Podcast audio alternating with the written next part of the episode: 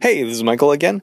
I wanted to readdress a topic that I brought up a couple weeks ago. I was talking about a conference that I had just been at and how I felt that uh, Facebook was doing a great job of infusing their um, communities with their idea of culture and being very warm and welcoming and also designing cultures around what they wanted the um, the the whole community to look like.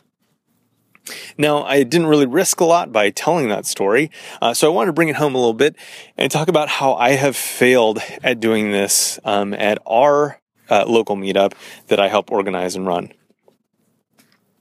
Now, I was looking around, uh, I think, two meetups ago and realizing that not only had we never had a woman present on a topic, uh, that, that particular night there were no women in the audience.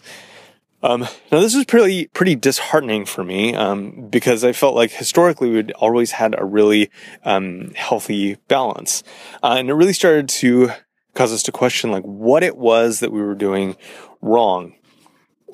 And what it came down to is we had uh, really not put women in a place where they could be seen as role models. So none of the hosts were women, um, none of the speakers, as I mentioned, were women. Um, and this was totally our fault. We'd fallen into the trap of, um, of meritocracy, where you know anyone who was skilled enough at, at talking and wanted to give a talk um, could do so. Now, in a very simplistic way, this sounds fair and it sounds unbiased and it sounds right, but it isn't.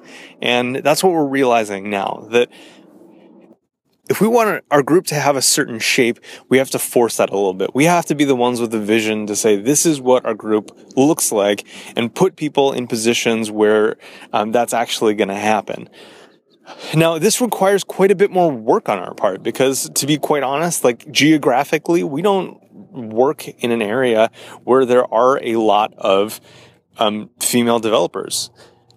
So this makes our job more difficult. We have to actually um, seek out people and put them in positions where they're going to attract other people to come out and feel empowered to rise up and give talks and take leadership roles.